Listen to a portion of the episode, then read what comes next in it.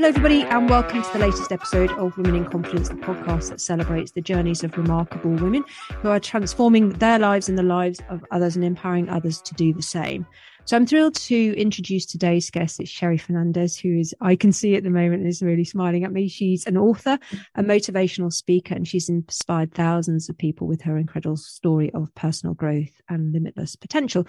So just before I bring Sherry on, I just want to say that her book is about, is called, sorry, Life Mastery, Personal Progression Towards an Infinite Potential. So that's going to be really the topic of the conversation today, wrapped up in this whole ball of confidence. So, Sherry, hello and welcome to the show, and thanks very much for joining me. Thanks, Vanessa. It's a pleasure to be here and visit with you again. It's been already delightful. no, just before I press record, Sherry and I were just chatting. I'm like, no, no, no, we really probably need to get on with recording. She's just such a wonderful person, and I know we're going to have lots to talk about today. So I have a lot of questions. I don't have them written down because that's how my brain operates, but I've got lots and lots of questions for you, Sherry. But my first question, and I'm going to be really disciplined on this one, is what does having confidence mean to you? Um, I haven't, you know, there's a lot of talk about young women and confidence. I should have confidence. We should have confidence. You can't, you can't will yourself to have confidence. You really have to earn it.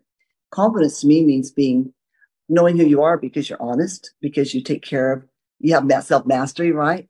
It's just it's who you are, who you're becoming. Not just honest. I mean, this is one thing, but you've got self control over your appetites. You're you're faithful to your relationships. You're confident because you know who you are, because you're doing, working hard to be the best you can be, and that's what gives you confidence. It's not something you can just will yourself to have. I don't believe you have to earn it. And knowing yourself and gives you confidence, I guess. How well do you think you know yourself? I think probably pretty well because I think pretty. I mean, nobody really knows themselves, right? But I'm a thinker and I spend a lot of time. I've always been that way since I was a child. And um, I like to think about how the world works and how, what my part in it. Sometimes I think, who in the heck are you? I look at them and I think, who are you? But I think overall, I think I know myself above average. None of us really knows ourselves. It's probably just as well. But I think it's, it's above average. I would say that I do know myself. And then I'm, I'm 67 years old. So, you know, you do, you have a lot of time. That's a lot of years to get to know who you are. And, and, and then you, you have a reflection from your relationships, right? If you I have a lot of people in my world and, and that reflects back to me that who I think I am is apparently who I am. And sometimes that's how I learn who I am by the things that people say to you. If you hear something several times, you've got to assume that probably it's true. What somebody said about you that you've thought, oh, I didn't realize that was part of me and that's not Sherry. Have you ever had that play back to you and you're like really questioned how you I just, across? it just had occurred to me. I just had thought this is, this is back when I was, this is a long time ago. I was, I was pregnant with my sixth child. I felt big as a house and I was involved in a personal development um, program. I was on the staff there. And so I've been at this for a long time, but I didn't feel very, very confident. I just felt like this dumpy, you know, just, you know, it's just not great. But I had maybe three, four, five times in this week segment where different people would say, You have so much of almost these exact same words. I admire your personal power. I'm like, I've got personal power. But I thought about it and I've had enough feedback over there. Some, in fact, I had this guy, he was just this tough, tattooed uh, airman that was training for me in my training business. This is a lot of years later. And he said, and he's this just tough looking black guy. And he's just tough. Jabari, just love him to death. I hope he's listening. Anyway, he said, Sure, I got a confession, make you scare me to death. I said, you got to be kidding. I'm five four and I'm a grandmother. that scared this guy. But I get that kind of feedback. So um, those are kind of things. And you think, then you've got to say, okay, I've got to realize that I'm a little bit intimidating and smile more or something. Yeah, I can't be scaring people to death. But now you know that you have this personal power. How do you use it for good and not to intimidate and scare? That's that has been that has been a thing. You know, I really don't want to just I don't want it to use it to intimidate. It's in my mission statement that I use my personal power to serve to help other people find their own way. You know, that's I won't give you the whole story of that, but it, um, I, I recognize it as a gift I use my knowledge, my wisdom, and my personal power to help other people prog- in their personal progression. And um, so I, I just keep it in check. I just remember to put a smile on my face, remember that to be approachable. And it's new ways to grow. Mm. Smiling helps a ton.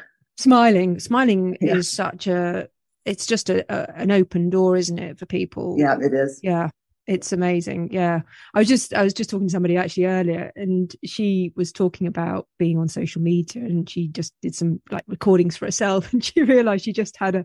The, I think she called it like the the meme, the resting bitch face, and she was like, she just said, "I have to smile more." It's such a it's such a welcoming gesture that you know people just respond to no matter what language you speak. So yeah, smile more, and it helps with confidence as well. Absolutely. Yeah, it helps your own confidence. I tell you a story about that. Is um, one of the things they teach are written affirmations. There's a lot of talk about affirmations, but you write them every day, the same ones, ones you're working on. The it's one of the two main tools that I teach that is so powerful. And uh, so I had put one that I smile at everybody, and I hadn't really thought about it much. We're getting ready for a trip. This is probably about ten years ago, maybe a little more. And we were, I remember we were in the Denver airport, and I said to Ken, I'd only had on my on my affirmations about a week or so, so I really hadn't put much thought into it yet. I just was writing it. I said, "Is there something on my face or something?" Because people keep looking at me, sort of smiling. And he said, "No, you're fine." I said, "Are you sure?" And then later I realized I was smiling at people, and they were just smiling back at me. You know. So anyway, that's the power of affirmations. I was still on my affirmations to this day. I still keep it because I don't want to lose it. I want to. I want to be a smiler. So talking about affirmations, then you've nicely led me into that topic. Do you have the the same ones, or do you update them? Uh, well, update once in a while. I think with the thing with affirmations, they are powerful, but there's a lot of foolishness uh, kind of floating around, especially on in social media, about how to make them powerful. To stand in the mirror and say somebody else's affirmations that you wrote off a li- wrote from a list or something that isn't really very useful. You want to put like, things that you really want, but they're not trackable like if I want to smile at everybody, I'm going to track that. You know, I can't put on my tracking sheet and say, "Did I smile today?" Well, I kind of smiled. You know, so things that you want to change in your life that are not trackable, traceable, you know, that you can record and measure, it's a super good way. So, but written daily, writing them, it makes them a hundred times more powerful than saying them. They should be yours. You should say them as if they're already so. I smile at everyone. I like that. And so I'll do one for some I'll keep for a very long time. I've had this one for a very long time because I, I find I backslide if I don't do it. Um, and so you review them and sometimes I reword them. I keep the same one, but I reword them. And essentially a person's working on the things that they're weak in, right? And so you're probably going to keep some of them for a long time. Then some of others, I just want to work on it for a while. Right now, I'm working a lot on for my pers- personally. I work with my clients with this course on more awareness of my thoughts, being more aware of my thoughts. So I've got several that are about being aware of my thoughts, I do one thing at a time, keep my conversations positive, things like that. And I usually advise people don't get too carried away. Eight to 12, 12 tops. Your brain's not going to really, it, goes, it, it works both subconsciously and consciously too. That's what makes them powerful. You can, um, sometimes miracles will happen. Just, I've had some miracles happen, like something I didn't know how to make happen, and I put it in my affirmations and just like some miracle happened. So that can happen, not all the time, but doing them every day the same because you're not going to change. It takes a long time to change, but they'll go, they'll seep into your subconscious and even your non-conscious brain if you keep keep at it, and it'll make a difference. Like my smiling thing, it had gone into my subconscious. I wasn't consciously doing, but it's crept into my subconscious, and I was doing that, and that's why they work. And then it reminds you too to do those things as well. You're writing down like, oh yeah, I got to do that. So you said make sure the affirmations are yours, your own. But I guess yes. if you're if people are listening, they're like, I don't even know what that means and how to do that. Like I, I can go, you know, it's easy. I can go on uh, YouTube and I can get somebody to, you know, tell me what my affirmations are. How would you recommend people start with how do they know? How do they discover what their affirmation should be? As well, how do you how do you want to be different? What is what is what what would you like to be different? How would you like to be different? And then do language that moves you. So words are really powerful, but they're powerful inside of us. Somebody else's words are not going to be powerful to me. So I need to word it in a way that works for me. But I really do want to be aware of my thoughts. It's important to me. I want to be conscious of what I'm thinking about more. Nobody's going to ever be conscious all the time, but I want to be more. Really important because I can't change the way I'm responding if I don't see how I'm thinking, right? That's important to me. So that makes my affirmations. It may not be important to somebody else. I want to be a better listener. I want to listen to the end. This is a problem I have. I don't want to be somebody that cuts people off. So I have and have had for a long time. I listen to the end. It's important to me. It's not my be important to somebody else. So you could borrow somebody else's. You say, I want that too. And I think a lot of my clients will see something I'm writing and they'll say, "Oh, can I borrow that?" And of course they can.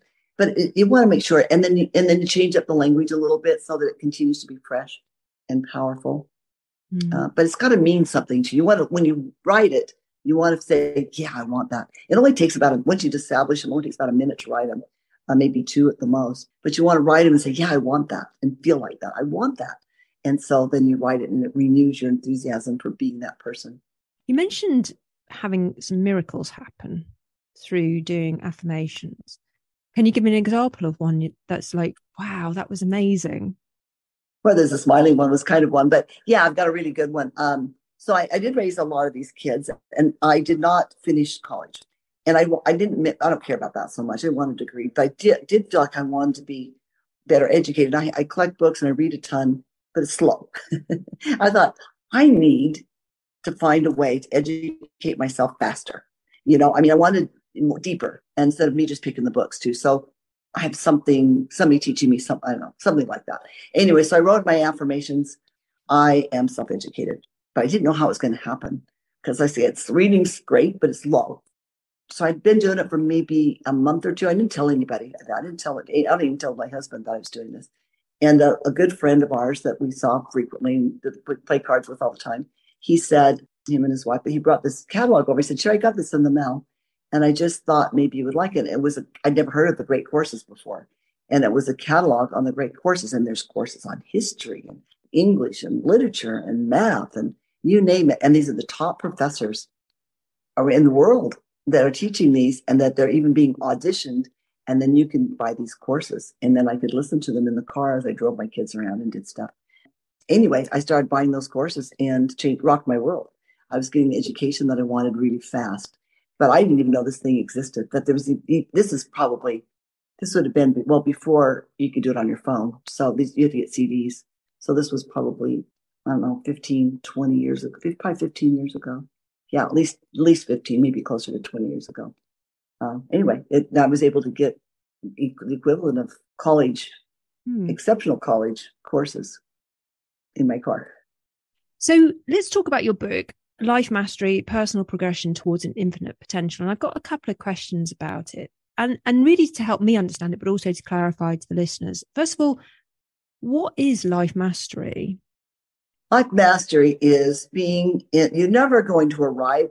We're never going to, none of us are ever going to arrive, but that you can to a certain place. Like we're never going to be as smart as we could be, for example, like in education, or there's always going to be room to improve in our finances or in our in our fitness or whatever it is. We're always a work in progress, not being at the whim of our appetites or the whim of the world to know that I'm in charge of me. You know, I've got control of these things. I'm not there, but I have control. I, I have control of my appetite, for example, or I have control of how I use my time. Every once in a while, somebody, when I meet with them, they want to do some mentoring and they'll say, Well, one of the things I want to work on is time management. And I'm like, There's no such thing. You manage yourself. That's life mastery you manage your appetite you manage your your daily schedule you manage and you do that of course with habits you measure your own success you decide where you're going who you are who you want to be that's life mastery and what's then your response when people say but i don't have control in my life um, you know, I have to be in the office at nine, I have to be there till five, I've got to pick up my kids, I've got, you know, all the stuff. I have no control. How on earth can I then achieve mastery. What's your comeback? No tolerance. I have no tolerance for it, really. I, I usually will. And Nico, we have those. Even when I have my fitness business, we have. Like, I don't have time to work out. I'm like, if anybody can do it, you can do it, right? It's because you're. We feel important when we're going around putting out fires and taking, you know, taking whether it's being with the kids or at the office and the emails, and we're at everybody's beck and call. It makes us feel important, and we don't have to master our own time. But we can train the people around us, plan our own time, and find the time to do it. I had when I was doing the fitness business, I had I remember I had a couple at one time, uh, people that were in the nursing program, very intense nursing program in Boise here, and they worked and they never missed a workout.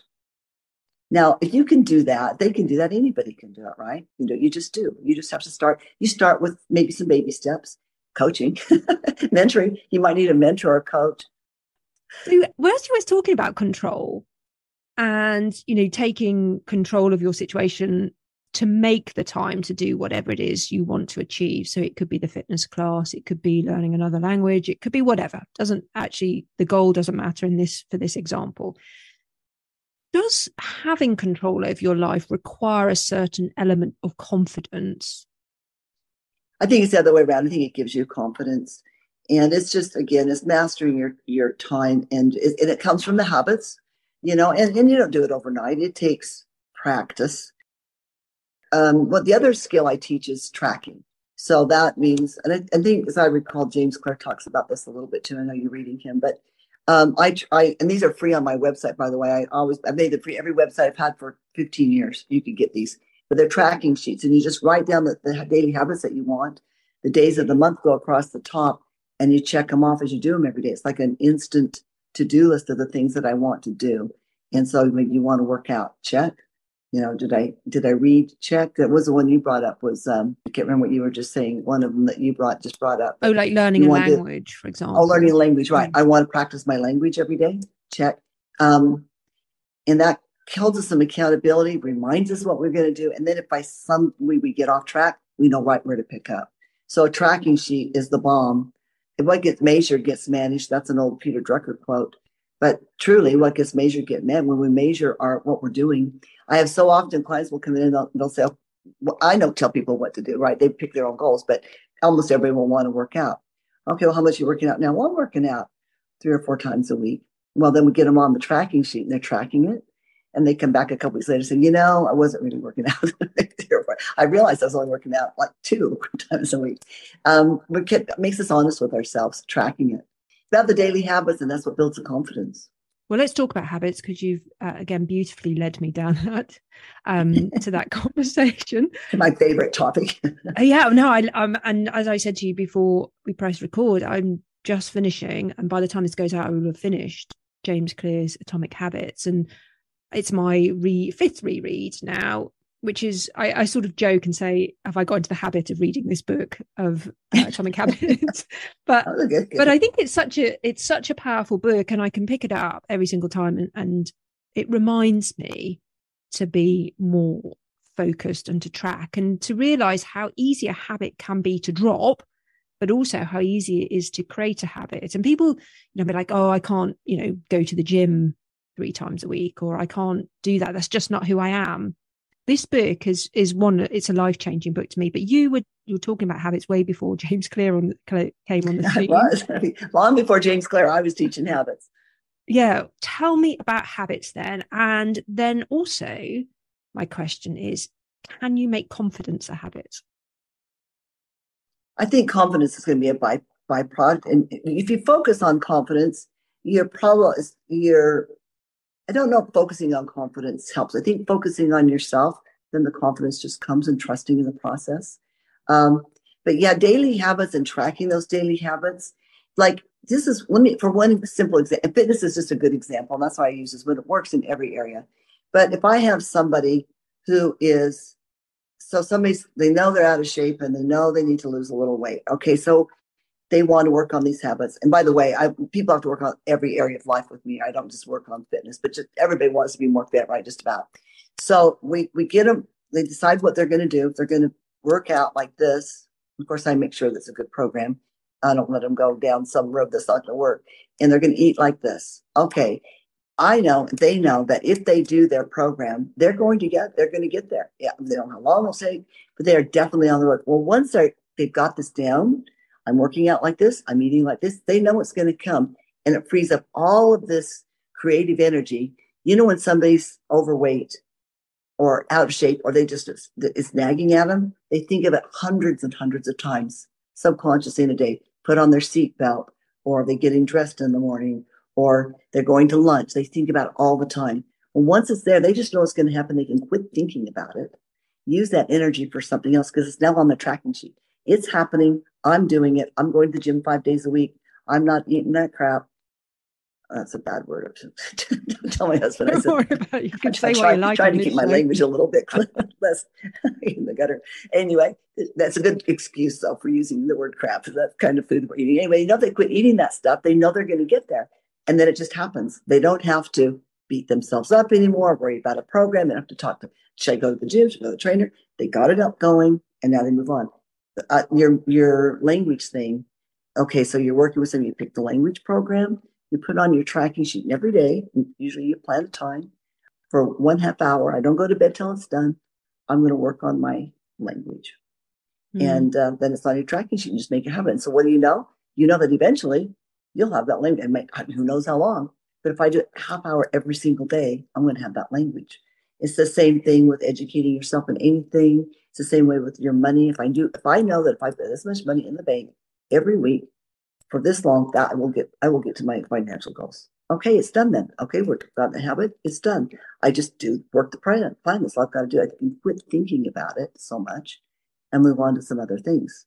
Does that make sense? Yeah, it does. And it got. I'm thinking a lot of people give up on you know that learning a language is a really good example you know you, you can do you know 10 minutes on the train on your commute or whatever but it takes a long time to really mm-hmm. master mm-hmm. a language and it could be anything it could be i don't know jujitsu it could be it doesn't matter what the example is but it's yeah, something everything takes a long time that's worthwhile it takes a long time mm-hmm. and i i totally understand the tracking because then it's a it's a visual you're like i am doing this every day or i'm making this much progress but something that is difficult it's probably easy to stop as well because like am i actually making any progress? Am i actually getting any better in this language? Or am i actually is the pilates that i go to every week is it i don't see any difference i don't feel any difference you know one month down the line.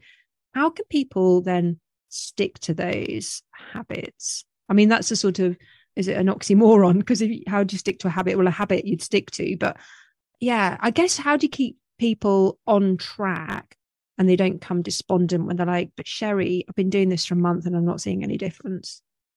If that's happening, you're doing the wrong thing. Because if a month of anything, you should at least see some progress. So something needs to change. So if they're say, I've been doing this now, if their expectations are too big, but I'm be like this. Somebody said, well, I've been doing working out.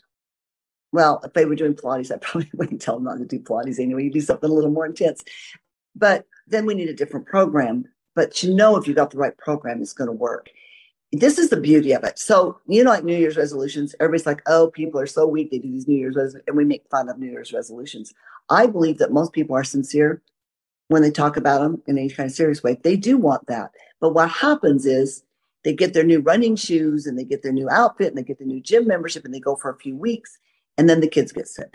Or I had to go to work early or I got sick or whatever happens, something happens and interrupts the flow. And then they're off track and then some days go by and some more days go by and they almost and then it's like there's your gym shoes in the closet like oh yeah i was going to be working out what three weeks have gone by. When you have a tracking sheet as part of your daily your daily planning is that tracking sheet every day you've got this tracking sheet. When the kids are better not that you should take time off because the kids are sick you shouldn't. I mean just stick to it this should be your i shouldn't say should should's a bad word. The the tracking is your anchor the daily habits are your anchor when things go wrong, to hold on to those daily habits. Those will get you through. We have a tendency to let them go because things are hectic. But the reality is holding to daily habits will get you through. That's a reality. But even still, you're still sometimes going to get off track, but you know right where to pick up. Okay, I had COVID. I was sick in the dog. I couldn't even open my eyes for three days. All right. But I knew I would start feeling better. Here's my list. Here's my tracking sheet. I know right where to pick up. Three weeks didn't go by before I remembered I'm going to be working out. Does that make sense? Yeah, so that's one of the beauties of a tracking sheet is it keeps you back, back on when you do get off. Mm. I guess as well with a tracking sheet, you can share it. You can be like, here's my tracking sheet, hold me accountable to that. Absolutely. Yeah. I tell the story in the book, but I, my very, very first one, I was 20, in my early 20s, very, very undisciplined my whole life. There, now this is the hallmark of my personality is my discipline because people are surprised how undisciplined I was. I was terribly undisciplined. And I wanted some habits I wanted to change my life. I'd been in the, I'd been drinking and partying and I partied away all those years. And now I was getting serious about life and I wanted some habits. So what I did is I put them, I made my first tracking sheet. I got the idea from, I don't know anybody else that taught this at that time. Nobody taught it that. I didn't see me teach it for decades till later. Um, I just made a little one and I put up on my kitchen cabinet so that everybody that came into the house could see that I'm working on those things. And uh, we had quite a few people through our house in those days, younger siblings and different things. And so I would have been mortified to be missing a check right. And I used that, my pride and my ego and my friends and family to hold me. I didn't tell them. I just thought to put it up there. So yeah, sharing it's a really good way. And then you know, Ken does it too. So we're we both do this, and so at the end of the day, we're really supportive of each other. Did you get all your things done? Yeah, I did. So I track this month. I'm tracking 17 things, Vanessa, for this month.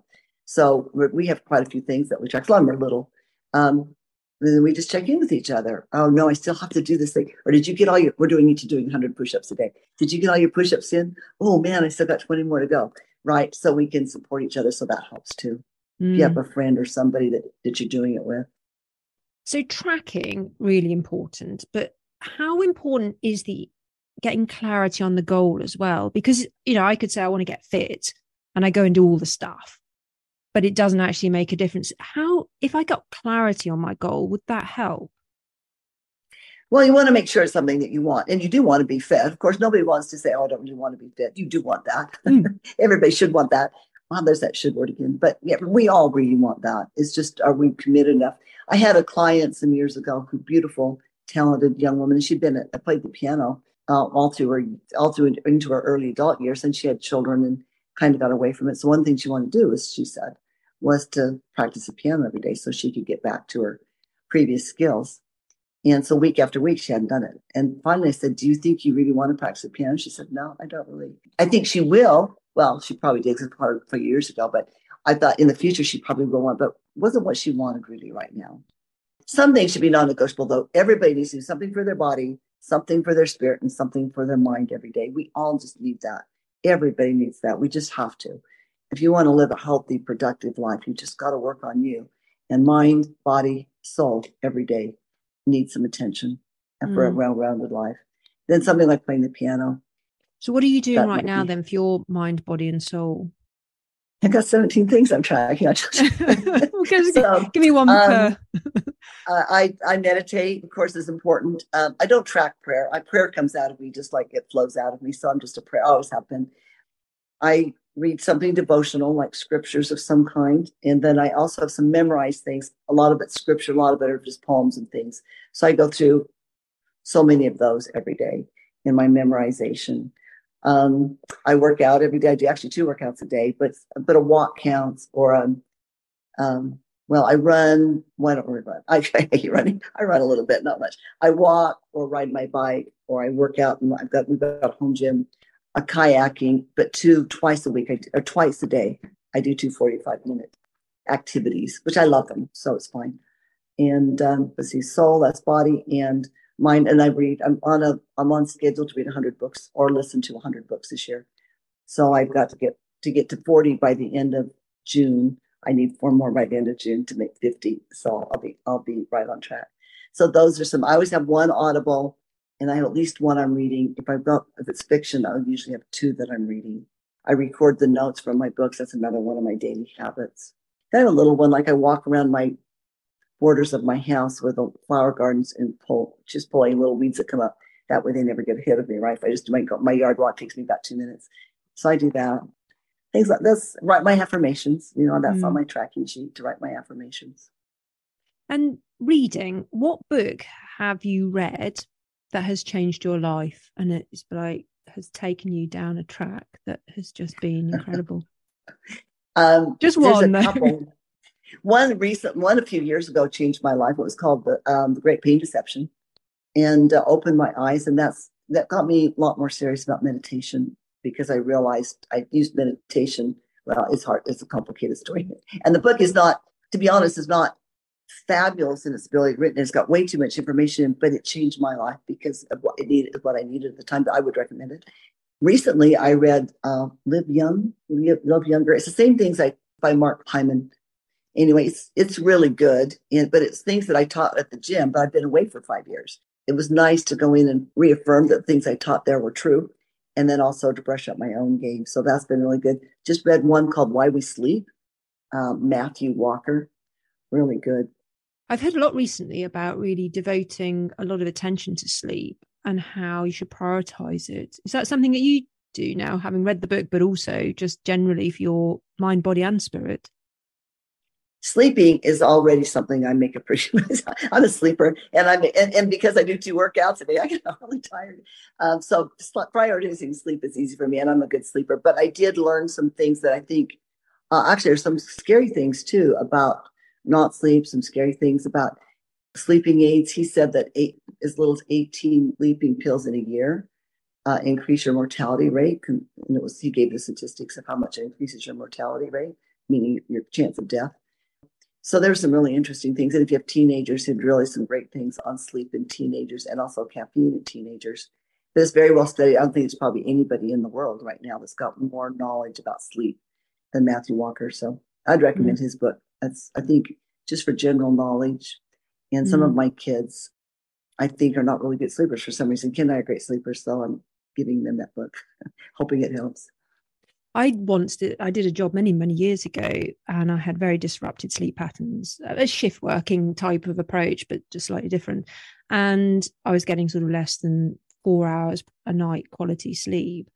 And I generally thought I was losing my mind. And it's just a really dangerous place to be, mm. you know, when you're operating machinery or in charge of, you know, people. It's incredibly dangerous if you're sleep deprived over long periods of time. And I'm I'm sort of amazed back then, I was in my 20s, so I had my youth on my side, that I was able to function at all on just you know three to four hours sleep a night. It's so critical to to to so your mind, body, and spirit. It's probably worse than you even thought it was then because you read his book, you just like, oh my gosh. He's talked about just just the one hour daylight savings time hour that we lose that hour. He said that heart attacks and traffic accidents go up they gave the statistics, I can't remember, but it's a lot. They jump up a lot just by losing that one hour sleep. Isn't that crazy? Um, anyway, he's got great things to say. It's very, it's a lot of stuff in there, but that yeah. would be a good book for people to I'd recommend. And I'm not even getting a kickback or anything. I don't even know Matthew Walker. yeah, just like your neighbor or something. No, I'll put all those I'll put those details in the show notes so people could go and listen. Well, listen, um, Sherry, you've mentioned a couple of times you mentioned a fitness business. You said that you had probably quite a hedonistic lifestyle when you were younger. Talk me through how you became an author and a mo- motivational speaker. Oh, well, I became a motivational speaker before it was trendy. before 25 you year olds were being life pioneer for sure. um, so I kind of uh, upheaval, upheaval as a child, and I don't know what happened. Somewhere in there, I was just well, I've told we told you about being alone a lot. Um, I did a lot of just being alone and walking, talking in my little town that I lived in. My parents got divorced in 1963. It was very not cool in this little town, but I, um, I somehow in there decided that I was somebody special. I was somebody important. I was going to do great things, but I didn't know what that looked like. All I knew is I saw in the movies. I went to the movies a lot by myself. So you fast forward to well, that, that feeling stayed with me, and, and my, my teenagers were more stable. But I graduated at seventeen, and man, I went, I went AWOL fast. When I was twenty, I had a child, and by the time I got married at twenty-two, decided to get married and pull my life together, I had a pretty good drinking problem. I had a couple of blackouts, and uh, I didn't drink every day, but I would drink way too much when I drank. So uh, that's kind of the mess that I was in. I, just, I partied away my my, all my education years. I'd been a debater in high school, so I was really smart, you know, and I was really, I had a lot of ability, but I just kind of blew it, wasted it. And I actually had a scholarship for my debating, but I blew that. I blew everything. And then I decided I wanted something different, both for my child and for myself. And I wanted things in life. But now we're, my husband the same, we had been in this hippie world too. So we had nothing. And, and he felt, I think, the same. We seemed to just sort of do it uh, naturally together. But I wanted things. And I wanted to have, I wanted to have, we had another baby fairly quickly after we got married. And I wanted to be able to have a really sexy body and have children. I wanted to make up for the education that I lost. Not formal necessarily, but I, I'm smart. I wanted to use my brain. I wanted to know things. And I wanted to be, have a spiritual life. And I wanted to, I didn't want to live. We left, we were so poor, Miss, you can't believe it. People talk about being young married people that are poor. Not like us. We were so poor. We worked he worked two jobs. I did take care, and we still hardly feed ourselves. It was that bad because we were so lacking in any kind of skills. But I figured if anybody could be successful, I could. And I went to work on myself. Ken went to work on himself, and we still had to work and pay the bills and raise the kids. And we had more kids and more kids. But we we dug our way out of that a little at a time by the, the skills we were learning and the habits we were developing. A lot of it was the habits. And uh, little by little, we had a goal Ken had a goal since he was a teenager, and now we both had a goal to be a millionaire by the time worth a million dollars by the time we were 40. That was when a million dollars was worth something. we were 40 in uh, 1995. Yeah, 95. So anyway, we achieved that goal. And when people watched the way that our lives changed, I was beginning to be asked to teach. And this is not quick. This was over a lot of years. But people that knew us for a long time, they'd ask me, could I teach on this? Could I teach on this? Could I teach on this? Because I became an expert, more or less, I guess, in a lot of different areas that people were interested in fitness, spiritual things, a lot of different things, uh, motivation. And so I was asked to teach, speak, and I got more and more opportunities. And then I opened my fitness business because I wanted to be able to teach. Fitness is a good jumping off for personal development. So I wanted to teach the things I knew about fitness and health and food that wasn't all this nonsense and diets, and all the stuff that goes on. I knew better because I'd had my own issues with it. And I wanted to be able to teach that. And I wanted to teach some other things, personal development. That does not, but that fitness is a tough business and it's hard to pay the bills. So I started doing one on one mentoring and coaching. And so I did that. And I've been doing that for quite a while. I've been doing that for 10, 11, 12 years. Probably I've been doing that uh, probably about 11 or 12 years. And then before we knew it was going to be COVID, somebody, I've been told a lot of times I should write a book. And I'd be like, I'm not a writer. I'm just not. I'm like, well, no, I'm a speaker. If I can't say it, I can't do it. But then uh, I was asked again to do that. So he said, you should do it. Somebody I respected. I told Ken that. And he said, really, you should.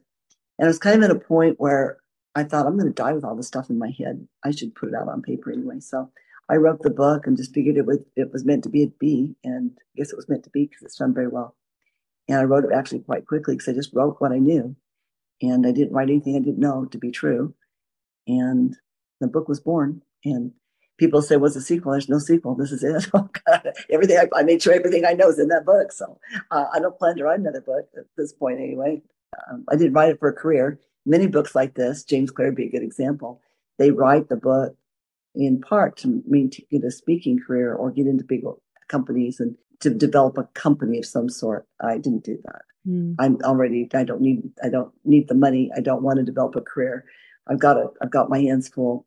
I did it because I wanted to make a difference, and I think that's one of the differences with life mastery. I did no other agenda than to just put on paper what I knew worked, what worked for me, what I thought I could do with my clients. I knew the things I taught were true. I knew they were true because I'd lived it and I want other people to live it. And I knew it was true. So I didn't have to, I didn't rely on a researcher or any of that because I was my own researcher. You know the saying, there's a book in everybody. I don't know whether that's actually a saying, but people say, talk about everybody could write a book. But they don't because it's not from lack of ideas, I don't think, and lack of experience, because everybody's got a story. And this podcast is a good example of how everybody has got a story which they can share. But mm. writing a book, to me, and probably to many, many people, seems like a lot of hard work. But I guess if you have the systems in place, anybody could actually write a book and mm. using what you said around your habits and tracking. Now, tell me, Sherry, did you apply your own techniques of tracking and habits to write your book? Yeah, I did confess. to some degree. We travel a ton, and I know I wouldn't write when I would travel. And so I set up a schedule for how many days a week and what times of the day that I would right if we were in town and if my children or grandchildren needed because I wasn't terribly, terribly driven. But it, you know what, Vanessa, you cannot believe how fast I wrote that book. I was like, and it's good. I didn't think I was a writer. And it's, I had a, we have a local publisher here, and she didn't publish my book, but I went to lunch with her once and she said, Sherry, it was the best nonfiction book I've ever read for a first time writer. Uh, and I think partly because I knew it and partly because it was inspired. But anyway, it came out really fast. So it didn't take an awful lot took me about six months to write it, and I traveled many weeks during that time. I didn't ever write when I traveled, so mm-hmm. it just I didn't really need to do that that much. But yeah, there was definitely times that I also did a couple of retreats to make sure that I could spend some time alone, which I'm a big believer in. So if you yeah. could go back and rewrite the book, is there anything you would add to it? You know, weird thing about publishing in these days, if you have something you want to add to it, you just get somebody to change the file for you and you just add it. And so, yes, the original copies of the book are a little bit different. In fact, I just changed the cover. We had some communication today with Amazon because I ordered some. The cover didn't change, but we just upped because I I have. I'm going to show you this. The old cover looks like this, and you see my hair is very dark. Mm. This is not a very old book. I mean, I wrote this in like this was that picture was taken in night 2019, but then I let my hair go gray, and I hate it when people have picture when they look younger in their pictures. You know, they use some old pictures. I don't like that. so I want to update the picture. So anyway, yeah, if you that's what I just if I want to change it, I just, just change it. I send a little note to the publisher. Say, would you just change this? So what um where where are you exploring now? What's got you curious? What are you learning? What's what are you building a sort of slightly different Sherry for 2023 going into 2024? But the last year, last year and this year is a lot of the mindfulness things. Like the more I get into it, I think this is like the new um new place for explorations is what our mind can do. I'm just fascinated. I heard a lecture by Caroline Leaf, Dr. Caroline Leaf, she's great. That'd be a great read, uh, Cleaning Up Your Mental Mess. Um, anyway, it went to a leadership conference in Florida, and she was one of the speakers. I didn't even know who she was. Fabulous, but it's put me on this course. Uh, already was fascinated with meditation and what you can do. Because when I read The Great Pain Deception, I learned that I, that I don't get too weird here, but that many times I could cure my own pain just by understanding where it was coming from and being aware, if that makes sense. I learned that from The Great Pain Deception. And I did. I had a lot of things that were bothering me that turned out to be emotional problems for my business that, uh, that, was, that about drained me dry. Uh, anyway, so that brave new world for me is what our brains, if you can, if your brain can create pain, chronic pain for attention, well, what could it create in the good? And I'm interested in that and where mm. we do with our brains. And then I have an opportunity to be on a cable television show in the next few months, which we're working on that right now, and that will probably rock my world. I thought I was going to maybe let Life Mastery let it do its thing, and I was going to go off and do some other things, but it looks like I'm going to do be on that for a little bit more. Yeah, wow, working on that. How did that come about then, being on TV? I don't know, some kind of like some kind. I came up with some of these algorithms. I don't know. She explained it to me, but I was like, uh huh, uh huh. Uh-huh. So I don't know maybe it won't come to anything, but they, I, people keep telling me it will rock my world. So I guess it will rock my world. I don't know. It won't really rock my world. My world will stay the same, but it might, might pick up my book sales. So here's the thing, Sherry, this is what I'm picking up. So you do tracking and you're planning, but yet you also seem quite free to whatever comes up and quite open minded. Do you think this, do the two go well together? You know, I don't know, yeah. tell me. Such a super good question, Vanessa. I'm so glad you asked. No one gives you the other. If I I know that I have all these things, a master over these things, it frees you up. I remember I told you about that creative energy you spend thinking how do I get to the gym, how do I get to the gym. Well, I get to the gym, so I don't have to think about that. It when you have mastery over yourself, it gives you so much freedom um, to do whatever. And that's one part of it. The other part of it would be that I am my own project who I'm becoming, I'm my own masterpiece. Who I'm becoming is all about what I'm about. So if I have an opportunity to be on a TV show, what do I know about that? I know that I'm going to learn something from that. And I want to go do that. I just got back from a walk through Scotland. It was super, super amazing. It's such a great experience. You know, we walked all day long. It was just super cool. I am free to lots of things. I'm free to lots of experiences because life is really just about the experiences you have. You string them these this string of experiences. So if you can get all your ducks in a row with your finances and your health and you're educating yourself and you're taking good care of yourself, then you're so much free, so much freer. Ken always tells young people take care of your relationships, take care of your health, take care of your money, and then you can do whatever you want when you're older, or you know when you when you're. So that's really it's freeing. I know it sounds counterintuitive, but it is. It's freeing. Yeah, you said about telling young people, you know, to take care of yourself, and you are young. And I think back to when I was young, I probably would have been like, yeah, whatever, and not really, uh, not really understood it. How how do you teach your kids? Because you you've had some really interesting life sort of stories, and you've mm-hmm. been through, you know, many ups and downs, I guess. What do you teach your kids, and how have you encouraged them? I know they're a bit older now, but encourage them to take control of themselves when they're younger? Well, you don't really tell children anything. You, the way you teach your children is by your own example. And one of the things that motivates me, that keeps me in the game, is my children are learning how to be 67 by watching me be 67. They learned how to be 47 when they saw me be 47. You see what I mean? So they all, most of, almost all of them do some form of they all do some form of this. I think all but one of them, no, see, one has got their own planner and another one, he just needs to start planning. So four of my kids use the planner. Um, most of them write affirmation. My daughter-in-law just sucks this stuff up for me. Like she loves it so much. Um, they just watch what we do and they pick up, and I'll, I'll grant you that they pick up the bits and pieces that seems to fit them more, but they're still young. I didn't you know, it took me a while to put it all together and they're still learning. One of my big surprises was I thought I would learn all these things and then my children would just start there and then they'd learn a lot more. It turns out they have to go back and learn everything uh, from start, just like I did. So I think that that really, truly, I read this quote when I was, you should still discipline your children and all that stuff on teaching force. But this guy said that my father didn't tell me how to live. He just lived to let me watch him do it. Truthfully, that's the best way to teach children. They still need boundaries. I mean, all that stuff but they mm. watch you.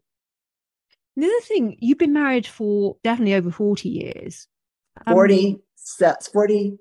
We're married in 1977. So I think that's 46 years this year. Yeah, something like I should be able to wear that out because I was I was yeah, born in 73 and I'm 50. So, but yeah. maths is not my strong point for sure.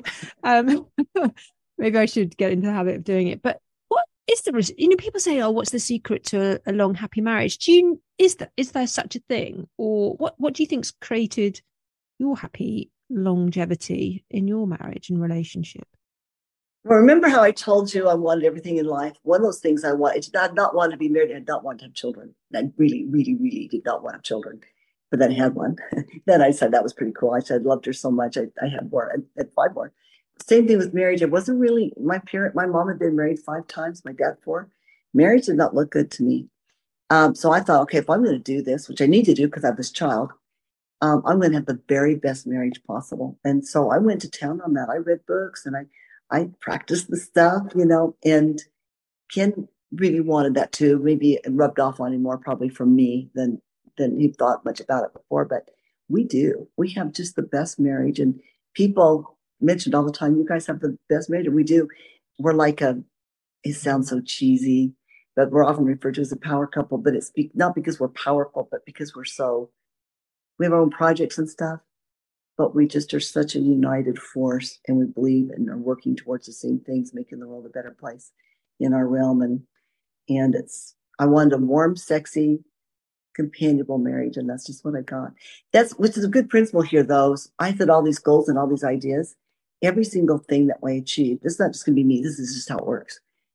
I got in spades, like way bigger and better than I even imagined that it would be. I a better marriage than I even imagined, more money than I even imagined, more education than I ever more experiences than I ever imagined, a better relationship spiritually than I even imagined. All of that I've got bigger than I could have dreamed, which is a real thing. Everybody, it's not because I'm anybody special. Anybody that does the work will have the same experience.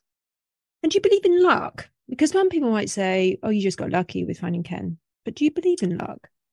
Well, it's like Lucille Ball said. She said, the harder I work, the luckier I am. I think everybody, there's setbacks. I'm not going to tell you everything's been perfect. You know, obviously, you don't live, you don't have six children and have, not have some problems. You don't live, be married for 46 years and have every day is sunshine and roses, although we are not arguers or fighters and we do get along really quite well. But still, not every day is going to be perfect, right? It's the overall big picture. We've had some financial setbacks, but it's the overall big picture. Over the long run, it's all been fabulous. So, Sherry, what I like to do is just ask some sort of quick fire questions. I call them quick fire, but you know the answers can be as long as you want them to be. So you don't need to do one word answers. But I've already asked you what's the one book. My next question then is what's your morning routine? What because you've sort of alluded to some of it but what what gets you up and what gets you motivated and ready to face the day? Um, i get up and i pray first meditate second and then i make a smoothie that's that's power smoothie that's healthy of course to get us going for ken and i both because he gets up and does whatever he does during that time too meditates and does i don't know what he does. He's down in his office i'm in mine. And then i go to my office and i write my affirmations. I read my do my devotional reading. I do my memorize. I do my written affirmations. I so I did that one already. Um, and then I I got a I read for at least ten pages minimum. And I try to read more during the day. And um, then I work out. I do at least one of my workouts in the morning. I kind of tend to do one in the morning, one in the evening, but sometimes I'll do them both in the morning if I've got time, so I get it off my off my. So it looks like that. Mm-hmm. And so I'm I'm working on my my body, my soul, and my mind, and it takes me about about two and a half hours to do all of that. To do a 45 minute workout, I meditate for 20 minutes, 22 minutes, and do all my reading and everything. I also write, keep book notes. So the previous book I read, everything that I underlined, I'm writing into a journal. So that's one of my daily habits. So I do that mm. too. It sounds like you traveled a lot. You mentioned Scotland, and I know when we spoke the first time, you traveled the world. I think you said you took some time out and traveled the world. Mm. What's one place you haven't been to and you would love to go to? I'm planning on an African safari, which is not on the, the not on the books yet. And then in one place I've not been, two places I've not been is Greece and Turkey, and those are places I've wanted to go for forever. So in October, I'm going to be do, doing those two countries. Yeah, I think that's probably the next. Those three places are my next, and I'll regroup. Okay, final question then. Who's one, one who is one person who you think epitomizes confidence? Person that epitomizes confidence. Probably my husband. He's got no ego, right? It doesn't. He's really good that way. Like he just doesn't have any ego, and he just is who he is. He's in his own skin. So uh, it would probably be him. That's what occurs to me. I love that. Well, listen, Sherry, thanks so much for being on the show. How can people find you? You can find me at lifemasteryinfo.com. That's Sherry at lifemasteryinfo.com, S H E R R Y. And then, of course, the book's on Amazon. It's on Audible also. I read it. That was, but I did, and it was a great experience. So I read it. Is It is good. Everybody says it's good, so I guess it's fine. And um, just don't like to sound of your own voice, right? And then, of course, ebook and all that. There's also a workbook on Amazon and the planner. You can contact me. I've got a planner that goes with the program you can contact me at lifemasteryinfo.com. And the website, of course, is lifemasteryinfo.com. So I'm pretty easy to find. And I will make sure you're even easier by putting all those links in the show notes so people can reach out to Sherry and certainly get hold of the book. That would be amazing. All right. Well, yeah. Sherry, listen, thanks so much for being on the show and sharing all your experiences and, you know, about habits and tracking. And I know I'm going to go away and probably um, have a word with myself about being much more planned, I would say. So thank you. you need a planner. I know where you can get one. I know, um, good place I can find one. it's got tracking sheets right in it and a place to write your affirmations. So yeah, I'm I will. I'll definitely download it because it sounds like something that would be perfect for me. So thank you. Okay. All right. Thank you, Vanessa.